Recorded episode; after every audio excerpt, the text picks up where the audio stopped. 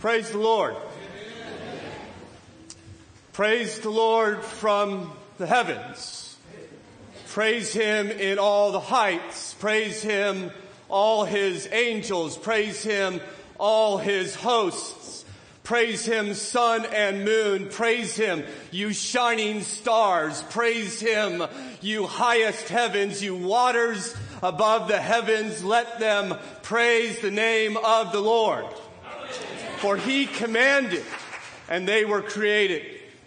He established them forevermore. He issued a decree and it shall not pass away.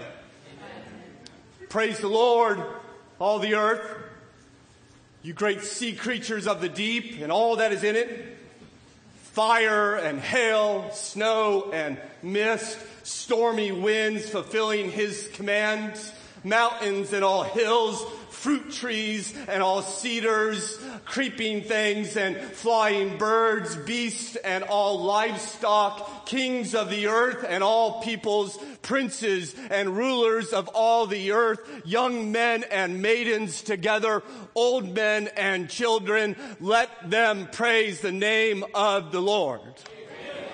For his name alone is exalted and his majesty is above earth and heaven. And then I looked and I saw in the right hand of him who was seated upon the throne a scroll written within and without with seven seals. And I saw a mighty angel proclaiming in a loud voice, Who is worthy to open the scroll and to break its seals? And no one in heaven or on earth or under the earth was able to open the scroll and look into it, and I began to weep bitterly because no one is found worthy to open the scroll and to look into it. And an elder said to me, Weep no more, for behold, the lion of the tribe of Judah, the root of Jacob, has conquered, so that he can open the scroll and break its seals.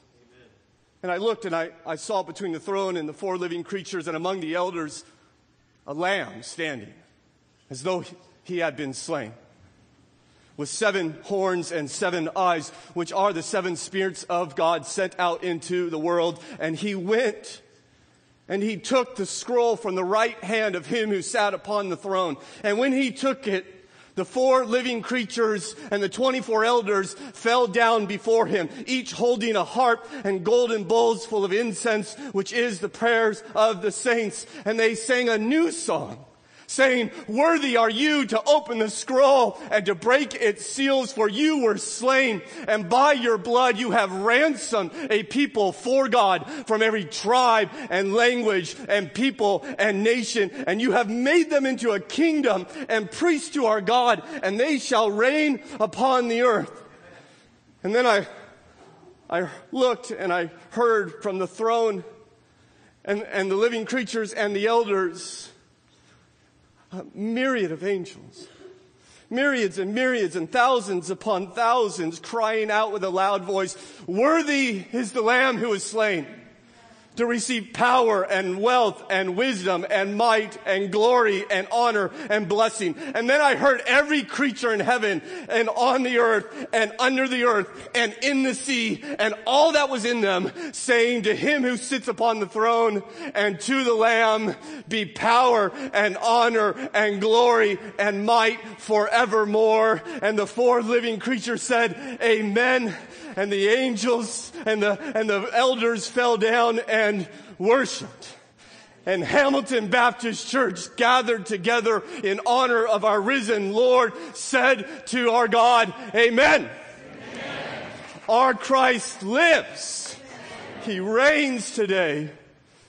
And everything we believe and hold dear and cherish in our hearts depends upon this reality that the tomb is empty and that Christ has been risen.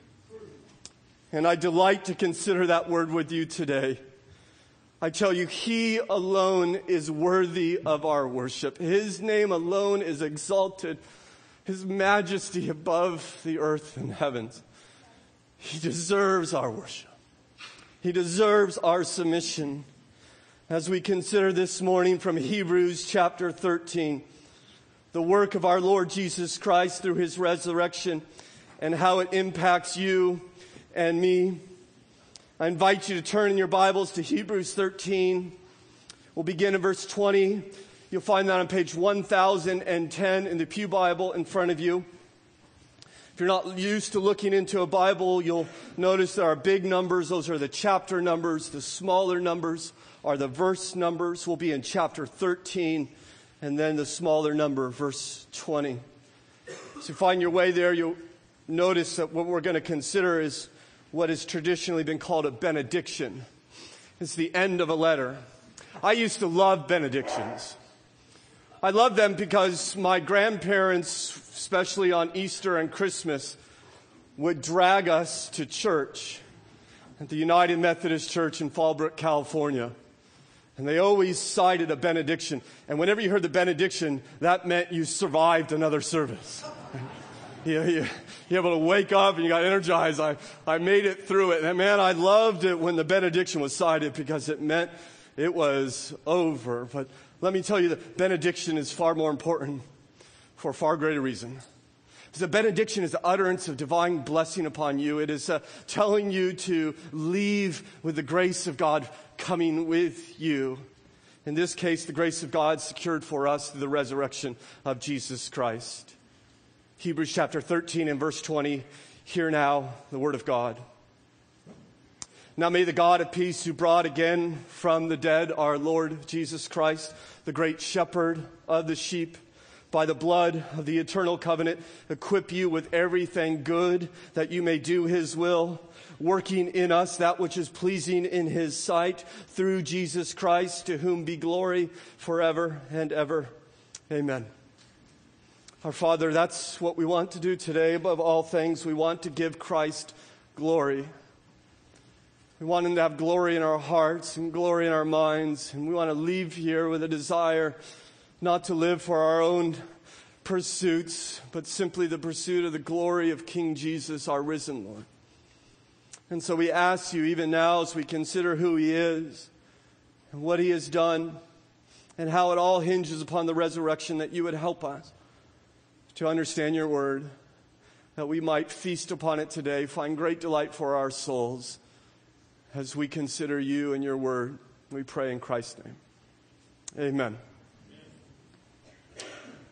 So on April 5th in 1663 in Boston, Pastor John Norton, after preaching his Sunday morning sermon, died, apparently of a stroke. His sermon was from John 14, in which Jesus says, I go and prepare a place for you. The title of his sermon was The Believer's Consolation in the Remembrance of His Holy Mansions Prepared for Him by Christ. He ended his sermon with these words I have not so lived as that I am ashamed to live any longer, but nor am I afraid to die. That afternoon, he did die. He died with that hope. So, what do you think about that hope? The hope of life after death. I think for some people, they would think, well, you know, it's just a, a harmless placebo that helps an old man die in peace.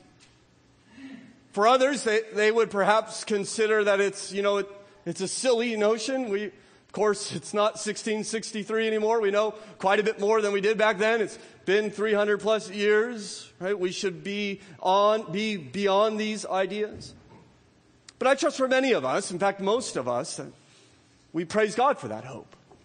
It's our hope that we too shall live after we die.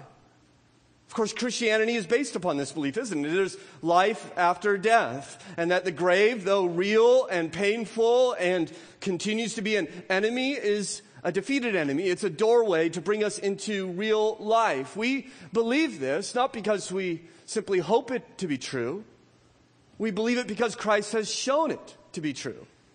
By himself being raised from the dead as the first fruit among the dead And it, it is precisely at this point, the resurrection of Jesus Christ, the, the historical event that we celebrate uh, on this Easter Sunday, and I hope, to, by the way, every Sunday, it is at this point that the world stumbles at Christianity. Take, for instance, Charles, Charles Colson, the, the Watergate criminal turned prison evangelist, was once preaching in India he uh, describes the event by saying, When I was in, in India last fall, I had many opportunities to tell what Christ has done in my life. The thousands of faces in those predominantly Hindu crowds would nod and smile as I shared my experience. Hindus believe all roads lead to God. If Jesus was my guru, that was fine. They had their gurus too. But when I spoke of the reason for my faith, the resurrection of Christ, the nods would stop. People's expressions changed and they listened intently. The fact of the resurrection, he writes, demands a choice.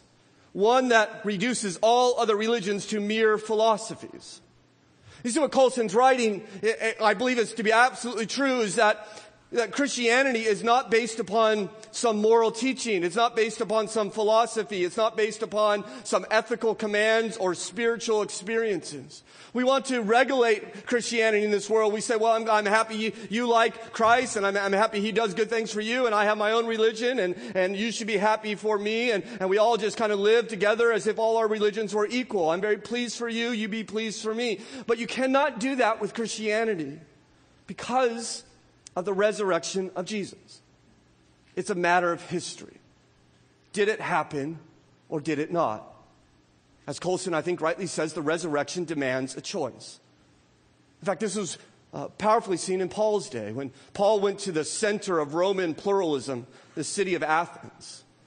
Just imagine for a moment living 2,000 years ago, perhaps living in Athens yourself, and, and you, like many of the Athenians, love to discuss religion and morality and hear other people's experience. And maybe you could take some of their religion and add it to your own religion. And one day a man named Paul shows up and he joins your conversation and you, you look at this man, Paul, and say, well, tell us what you believe. And, and he begins to tell you, well, I, I worship a man named Jesus the Christ who lived about 25 years ago in Palestine, and he was a teacher and a, and a wonderful miracle worker and had unparalleled wisdom and taught us about love and, and mercy and grace and humility, and, and he was murdered.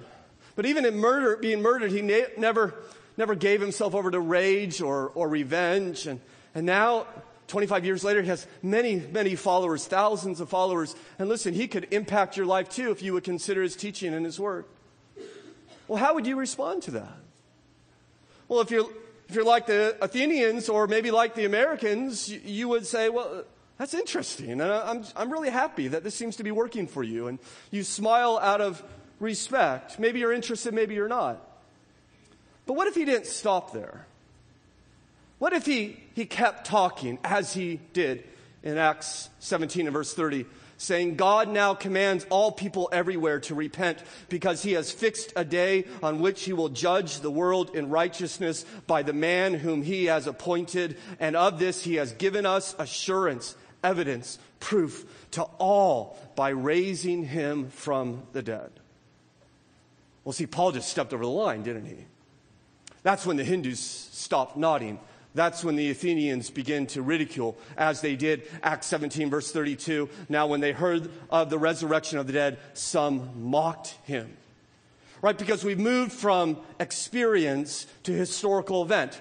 The resurrection demands a choice. Did he rise or did he not rise? It's not a matter of whether it works for me or you. It doesn't matter if I find Christianity helpful or not, if it's a blessing to me or not. That doesn't matter. What matters is if it is true. Did it happen? Christianity says it did. Christ appeared to over 500 people and their lives were changed because of it. And I tell you, every promise that you hold dear, Christian, every blessing that you seek from God, every hope that you have hinges on the fact that Jesus has been raised from the dead, as we see in Hebrews 13. Verse 20, he says, Now may the God of peace who brought again from the dead our Lord Jesus Christ. I like how he describes God as the God of peace, that God is at peace and God gives peace. He is a peace filled God and he is a peace making God Right? God is fully at peace. He sits enthroned in heaven and does whatever pleases him. Nothing can rob God from his peace. Maybe, maybe you weren't raised in a home like that. Maybe your home was not a place of peace. Maybe your, your father was distant or angry. Maybe your home was a, a place of stress or uncertainty. Please understand, God is not like that. He is an ocean of calm and serenity and peace. He is the God of peace. He is God at peace, and He is a God who gives peace. He's a peacemaking God. The Bible tells us all of us are born with an inclination to pursue ourselves, an inclination to sin against this God. We are therefore at war with God, and yet God, because of his great love for us, seeks to make peace with us, to overcome the separation of our sin. He is a peacemaking God. He is the God of all peace. He is the Prince of Peace. He offers eternal peace to anyone who would receive him. And you, you and I, may, we may look for peace, and everyone's searching for peace, I believe. It's, it's inside of us to desire, and we look for it in so many different places. I tell you, wherever you look, it will come up short. It will leave you wanting unless you look to God, the God of peace, for you were made for this God. He has created you for Him. He is a God at peace, and only He can give you the peace that you desire. And He does it by raising his son from the dead. Do you see that in verse 20? Now may the God of peace who brought again from the dead our Lord Jesus Christ, God has raised him from the dead. Though Christ has died upon a cross, three days later he rose from the dead. He lives now. He'll never die again. This is the foundation of all our hopes, all our promises. This is the foundation of the church. We see this in the, in the Bible very clearly. We know that Christ, of course, was crucified. The Romans executed him in a shameful, disgraceful, violent, public way. They pinned him to a cross to where, to where he died there upon the cross. And all of his disciples, all the men and women who have been following him for three years, deserted him, ran from him, denied him. They, they cowered in a locked room with the lights turned off, right? And there they were totally disillusioned. And rather than just going back to the way life has always been, like countless other religious movements in the past, somehow within a generation, there were followers of Christ in every province in the empire of Rome. What happened? How do these cowards go to bold witnesses for Christ? All you have to do is listen to their testimony. Acts 2. This Jesus God raised up and of that we are all witnesses. Acts 3, you killed the author of life, whom God raised from the dead. To this we are witnesses. Acts 5, the God of our fathers raised Jesus, whom you killed, and we are his witnesses. Acts 10, God raised him on the third day and made him appear to us as witnesses. Acts 13, God raised him from the dead, and for many days he appeared to those who are now his witnesses. You see these men who were plundered and abused and beaten and jailed and almost virtually virtually every one of them killed in terrible ways, proclaimed one truth, that this Christ who they killed, God has raised from the dead. He's alive. He stands alive today and shall be forevermore. And because Jesus is alive, He is your sovereign. He is your king. Consider, first of all, the risen Jesus is our sovereign. Notice how the writer of Hebrews describes him there in verse 20. Now may the God of peace, who brought again from the dead our Lord Jesus.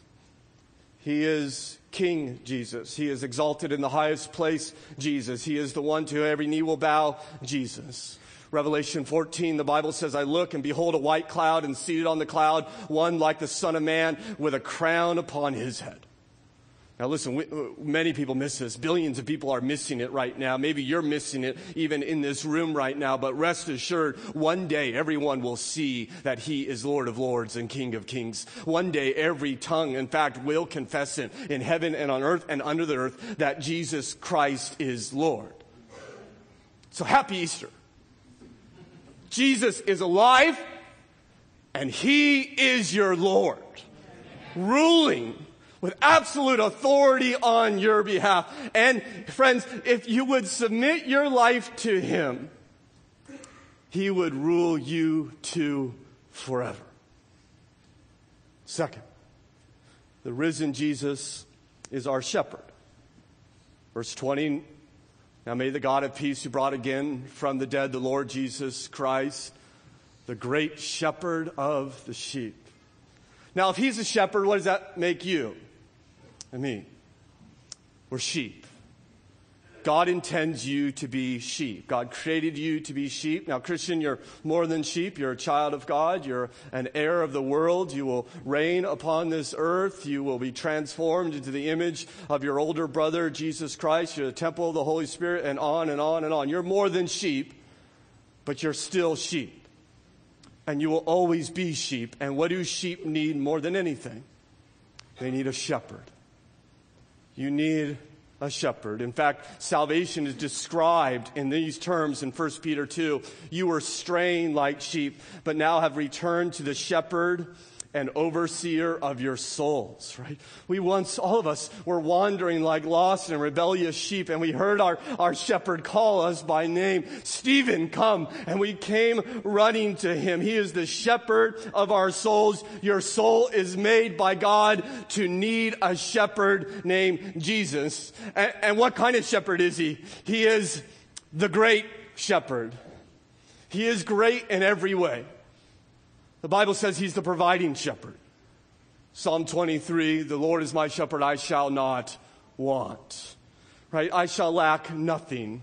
He will provide everything for me that I need. He is the strong shepherd. The prophet Micah foretold of the one to be born in Bethlehem, saying, He shall stand and shepherd his flock in the strength of the Lord, in the majesty of the name of the Lord his God, and they shall dwell secure, for now he shall be great to the ends of the earth, right? He's going to shepherd you in the strength of the Lord, in the might of the name of the Lord God. He is the strong shepherd. He is the eternal eternal shepherd. Ages will come, eternity will roll on, millennia after millennia will pass, and Jesus still will be your shepherd.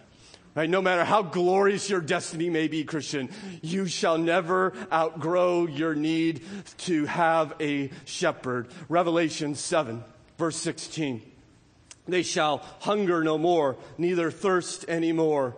For the Lamb in the midst of the throne will be their shepherd, and he will guide them to springs of living water, and God will wipe away every tear from their eyes. This is the way it's meant to be. You, as sheep, under the care of your shepherd forever. He is a loving shepherd. He loves his sheep. I, I, some of you know I used to keep sheep, um, and, and they are the foulest animals I've ever encountered if, if you close your eyes and you walked up to one of my sheep and you just tried to determine if you're at the front end or the back end by using your nose, you would not be able to tell.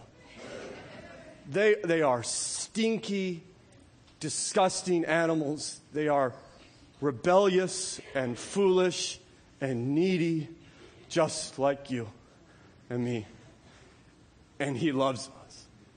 He loves the sheep. He'll leave the 99 sheep to go rescue the one wayward sheep. He will lay down his life for the sheep. You have a shepherd who will never fail you, never let you down, who loves you, who indeed died for you. He is the tender shepherd. Isaiah 40 and verse 11, he will tend his flock like a shepherd. He will gather the lambs in his arms. He will carry them in his bosom. He cares for you. He carries you. He watches over you as wayward sheep. I tell you, in the midnight hour, He watches you. In the breaking of the dawn, He watches you. In the, in the heat of the day, He is watching you. In the anxiety of the hospital room, in the confusion of lingering doubts, in the panic of tragedy, in the grief of a broken home, His eye is upon you. He watches you. His heart is for you. He will care for you in the midst of that. I tell you this morning, happy Easter. Jesus is risen and he cares for us as the great shepherd. And if you will hear him call you even now, he will shepherd you forever. Third, he is our Savior. The risen Jesus is our Savior. Now may the God of peace, who brought again from the dead the Lord Jesus Christ, the great shepherd of, our, of the sheep, by the blood of the eternal covenant. God has entered into a covenant. That is, He has made an agreement. Vows have been made, an eternal covenant. It's eternal because it looks backwards into eternity. It reaches into eternity's past. This has always been God's plan. Revelation 13, verse 8, calls him the lamb that was slain. Listen to this from the creation of the world. In other words, friends, in the mind of God, Jesus shed his blood before God ever said, Let there be light. He was slain before the creation of the world. Every time a sacrifice was off- offered during the old covenant period, the Son was reminded of the work in which he has planned from eternity past to do, the work to redeem, the work to save. I like how the Puritan John Flavel, the great Puritan of old, and once imagined the conversation that must have taken place between the Father and the Son, which the Father said, My Son, Here's a company of poor, miserable souls. What shall be done for these souls? The son replying, Oh, my father, such is my love for them, that rather than they shall perish eternally, I will be responsible for them as their surety. Bring in all thy bills. At my hand thou shalt require it. I will rather choose to suffer thy wrath than they should suffer it upon me, my father, upon me be all their dead. But my son, says God, if thou undertake for them, thou must reckon to pay the last mite. If I spare them, I will not spare thee. Content, Father, let it be so. Charge it all upon me. Though it prove an undoing to me, though it impoverish me of all my riches, empty me of all my treasures, yet I am content to undertake it. Peter speaks of Jesus as the lamb without blemish or defect, chosen before the creation of the world. It's an eternal covenant. It looks to eternity past and it looks to eternity future. It will never end. It will never change. When you and I have been there for 10,000 years, bright shining as the sun, we've no less days to sing God's praise than when we first begun. This covenant is eternal and is eternal how? You see that in verse 20? By the blood. The blood of our Lord has secured that covenant. I don't know about you. In fact, I, I probably do know about you. You, like me, find blood repulsive, at least alarming. Undoubtedly, you have seen the pictures of the carnage at the metro station and the airport of Brussels this week. You, like me, have witnessed people lying in pools of their own blood. And it, it, it evokes an emotional response, and we see that. When we come upon a traffic accident, we see a puddle there, and then we realize that's human blood. We stop in our tracks. Because blood is the very presence of life. And when it's spilled, it's the very presence of death. And, and the writer of Hebrews says it is the blood of the Son of God is the death of the Son of God that brings you your life. It is your salvation. It is the only answer to your sin. It's why Jesus, on the eve of his crucifixion, lifted up the wine and, and said to them all, This cup that is poured out for you is the new covenant in my blood. Without the shedding of blood, the writer of Hebrews says, there is no forgiveness of sins. And so the answer to your sin, the answer to finding eternal life is not trying harder. It's not accumulating a, a record of good deeds.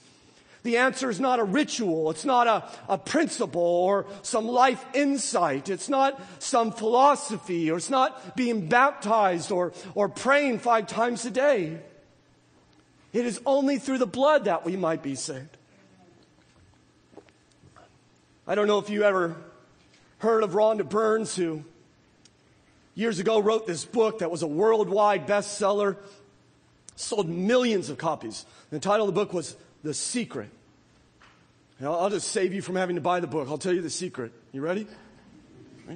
The secret is, according to Ron Burns, is you can get what you want by wanting it, which seems like one of the dumbest ideas I've ever heard. Right? Well, Rhonda Burns has written a sequel to The Secret, another Oprah endorsed book, right? You can have it for only 12 bucks. The Secret Gratitude Book. And it is a book mostly of blank pages, in which, according to Miss Burns, you create physical manifestations of your gratitude. That is, you write things down you're thankful for. And that's, that's the secret, she says. Now, friends, certainly it's good to be thankful. But I'll tell you, we need more than a trite principle and blank pages. We, we, we need some more than just a new way of life or some philosophy is totally inadequate to deal with the relational aspect of our sin. For our sin is not a violation of some moral compulsion upon our heart or some abstract principle. It is a rejection. It is a rebellion against a personal God, against God himself. And dealing with your sin is going to take a lot more than you thinking differently about it. God understands this and therefore he dealt with your sin personally by sending sending his son to spill his blood. It is by the blood of the eternal covenant. And I'll tell you, the blood of Christ shows you two things. It shows you, first of all, that you are more sinful than you ever imagined. The blood of Christ shows you that you have far underestimated the evil that resides within your own heart. In fact, your sin is so terrible, your debt is so large that only the blood of Jesus can pay for it. But it shows you something else. It shows you that you are more loved than you ever dreamed, than you ever dared to dream. If the measure of love is what it gives, can there be any greater gift than the love, than the, than the death of the Son of God for sinners? You know, knowing all of our waywardness and knowing all of our rebelliousness and knowing all of our brokenness, he put his son to death so that you and I can have life. And now his blood is the red carpet upon which we walk into the presence of God. It is the red carpet welcoming all sinners and rebels to a holy God who will forgive their sins. Now, now, I know it's Easter, right? And we're supposed to be thinking about lilies and, and pastels and frolicking bunnies. But listen, before we can celebrate the, the peace of Easter, we have to understand that it comes through the stank, crimson, blood soaked cross of the Son of God who died for you and for me. And it is through that sacrifice and that sacrifice only and faith in it that we can be saved. It is through his death that we can have life, eternal life. I love the story of Donald Barnhouse, the great preacher of old. He was driving his children to the funeral for his wife, his children's mother. And he was struggling to how, know how to talk to his kids about the death of mommy. And, and as he was driving, a big semi comes by and drives by them. In the position of the sun, the, the shadow falls over their car. And it occurs to Barnhouse. He says to his kids, he says, Do you see that truck? And they say, Yeah. He says, Do you see that shadow of the truck? And they say, Yeah. He says, What would you rather be hit by? The truck or its shadow? And the kids say, Well, the shadow. He turns to his kids and says, the truck of death hit Jesus, so the shadow of death would hit mommy. It is through the death of Christ, the blood of Christ, that we have salvation. So happy Easter. Jesus is risen. He is risen from the dead, his death saving us from our sin according to the eternal covenant of God. And if you would trust him, you can be saved as well. Fourth, the risen Jesus is our sanctifier. Now may the God of peace who brought again from the dead our Lord Jesus Christ, the great shepherd of the sheep, by the blood of the eternal covenant, equip you with every good thing that you may do his will. So through the risen Jesus, God is going to equip you to do his will. The word equip is an interesting word. It often is translated as repair. When the apostles were on the shore mending their nets, that's the word it's using, right? Repairing that which is ripped. What the Bible's telling us here is that God is healing you, that God is repairing you, He's restoring you, He's restitching you, that you might do His will, that in fact, that we might become more and more like our older brother, Jesus Christ. That's what He's doing in your life. Um, most of you have met my kids. Maybe some, some of you haven't. If you haven't met my kids, it wouldn't take you long to determine that they're my kids. Right? Um, they, all, they all like to dance, right? just like their daddy. Right? Uh, uh, three times a week, there's some dance concert for my kids. They're all, all musically talented, just like their daddy. Right? Right? They, they all are generous and sacrificial, right? Just like their mommy. None of my kids were born, this is interesting. Um, uh, maybe your kids was born with this. None of my kids were born with an inside voice. Right? Right? Um, they, all, they, all have, they all have a lot of opinions. Many of them know better ways to do things than, than I know, and mommy knows, much to my mother's delight, I think. And so if you were to find a kid, maybe even if you didn't know they're my kids, but you know me or Allegra, and you would find one, one of these kids running around, you, you could probably soon say, Well, you're a Karn, aren't you? Because you act like a Karn. That's what God is doing in you. He is equipping you so that you might do His good will. You're a Christian, aren't you? Because you act like Christ. But that's not all He's doing. Read on in verse 21.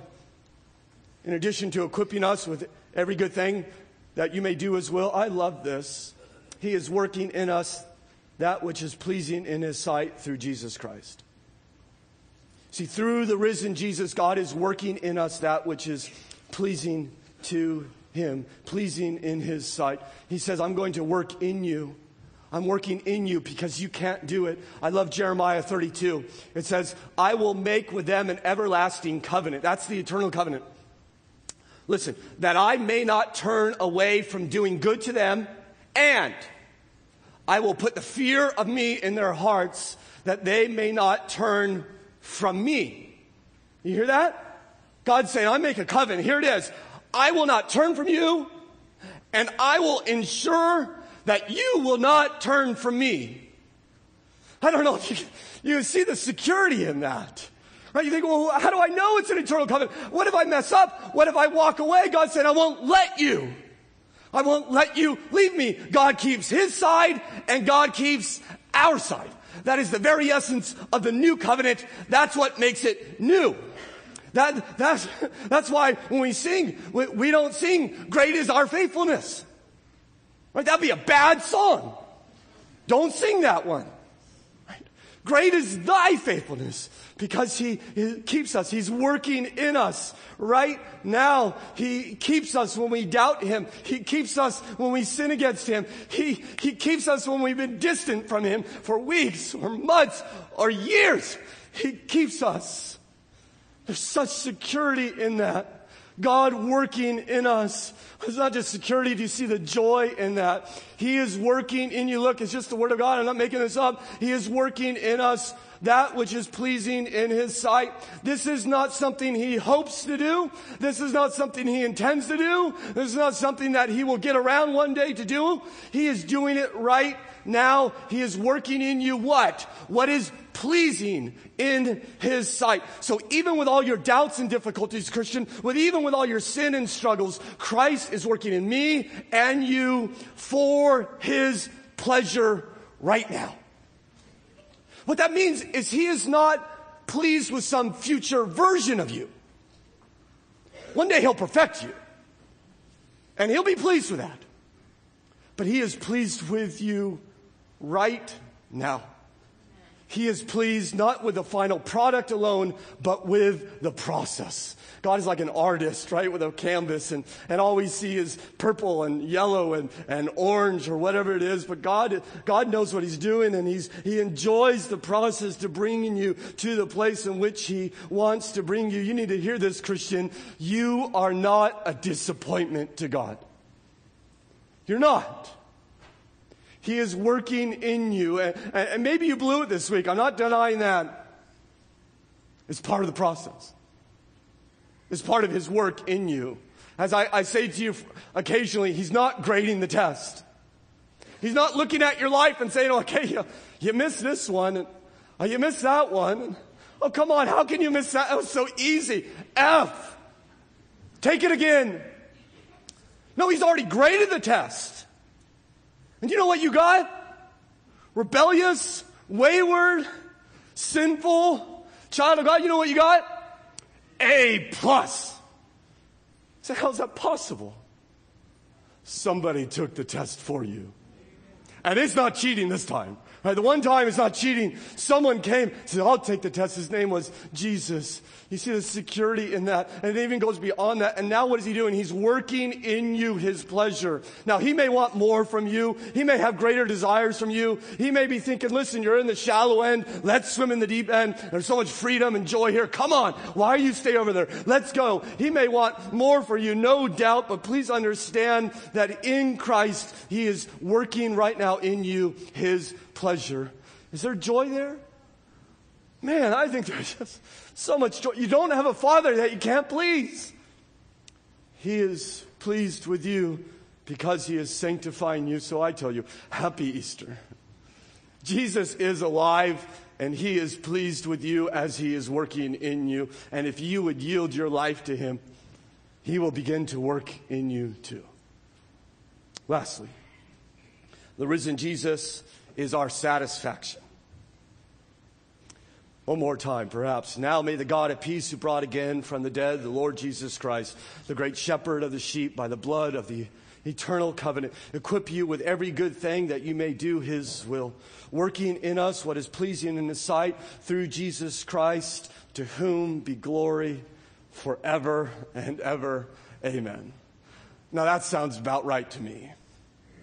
To him be glory, for I would say so. Worthy is the Lamb who was slain to receive power and wealth and wisdom and might and honor and glory and blessing is the acclaim of the myriads and myriads of angels in heaven. It ought to be our acclaim as well, for we get a sovereign ruler ruling on our behalf. He gets the honor of ruling.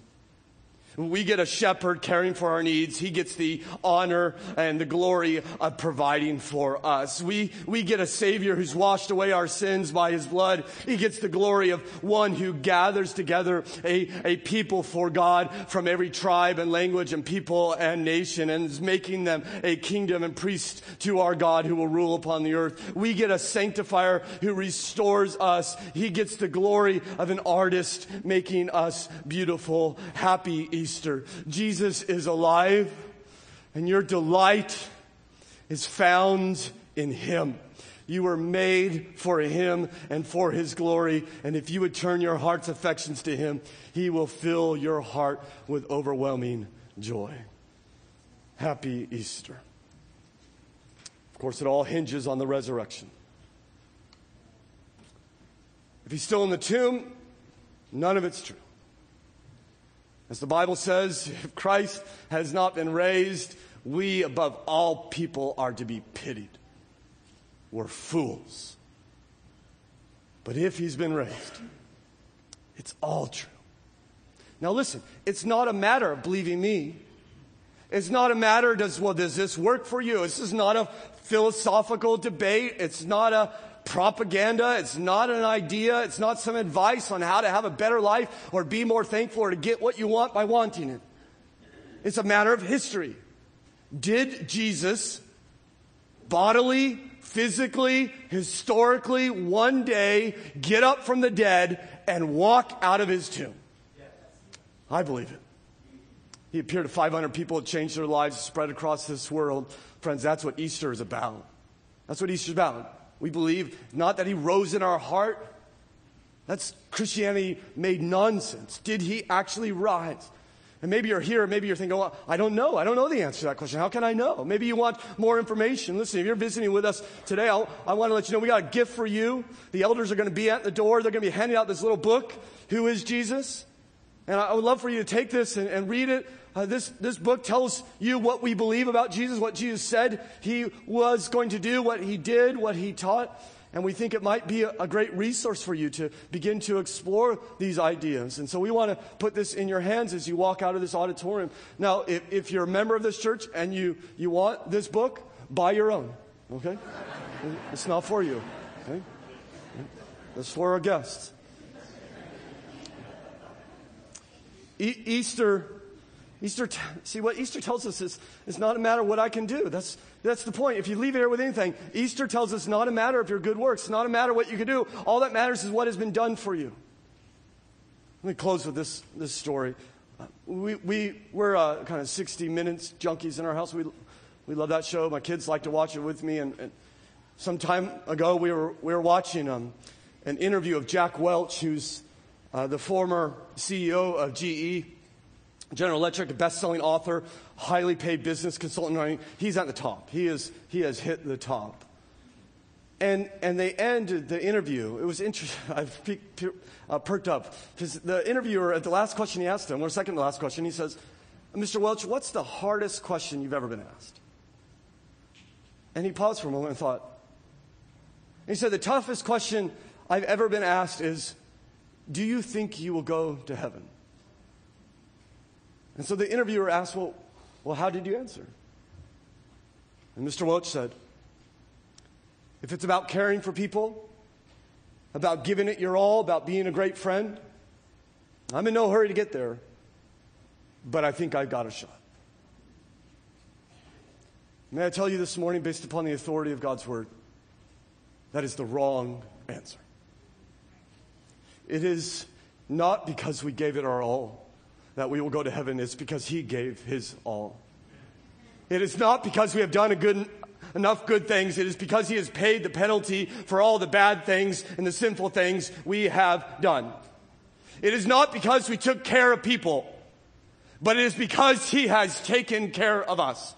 All due respect to this very accomplished man, I would say it is not a tough question at all.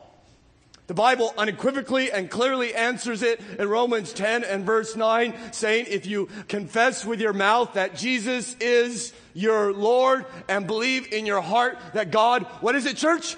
Raised him from the dead, you will be saved. That's it. So don't try to get an accumulation of works that you might present before God because it will not be enough to atone for your sin. You must bow your knee to the crucified and risen Savior. And you could do that right now. You could let go of all the work and all the guilt and just surrender your life to Him. In fact, why don't we all bow our heads for a moment? And maybe God's working in your heart we're going to end in just a moment. But perhaps God's working in your heart and you're thinking, yeah, I, I believe. I've been trusting in myself and I, I now I, know I, I have to trust in God and I want to be saved. Maybe you would pray a prayer like I'm going to pray silently in your heart. You just pray it after me. God in heaven, I, I believe that Jesus is the Son of God. I believe you sent him here to pay the penalty for my sin. I believe he was my substitute when he died upon the cross. And I believe he rose three days later from the dead. And now I call out to you, a holy God, have mercy on me. Give me grace and mercy through the blood of Jesus Christ. I submit my life to Him right now and forevermore. With your heads still bowed, please, I want you to understand that if you prayed that prayer or something like it in your heart, the Bible says that there is more joy in heaven when one sinner repents than when 99 who need no repentance. I would, I would implore you to tell maybe the people that brought you or invited you here, uh, maybe the elders standing at the door on your way out, you can find me and Maybe we could begin to talk about what it means to be a Christian, a follower of Jesus. What does it mean to be saved? And that we could help you on this pilgrimage. And for the rest of us, may we see, be convinced this Easter Sunday once and again that Christ is worthy of all of our lives. In fact, pray with me, church. Our Father, we're so thankful for your work for us. We have no hope apart from Christ. We are not worthy or deserving of his blood, of his life, of his care, of his reign over us, of his sanctification. We're not worthy of any of it, but we gladly, joyfully receive it. What more can we want? And the acceptance of a God who fills our heart with joy and peace through Jesus Christ, the risen Lord. And may we leave this place triumphant, joyful, not because of who we are, what we have done, but because our Lord is alive. And that changes everything. And we pray in Christ's name. Amen.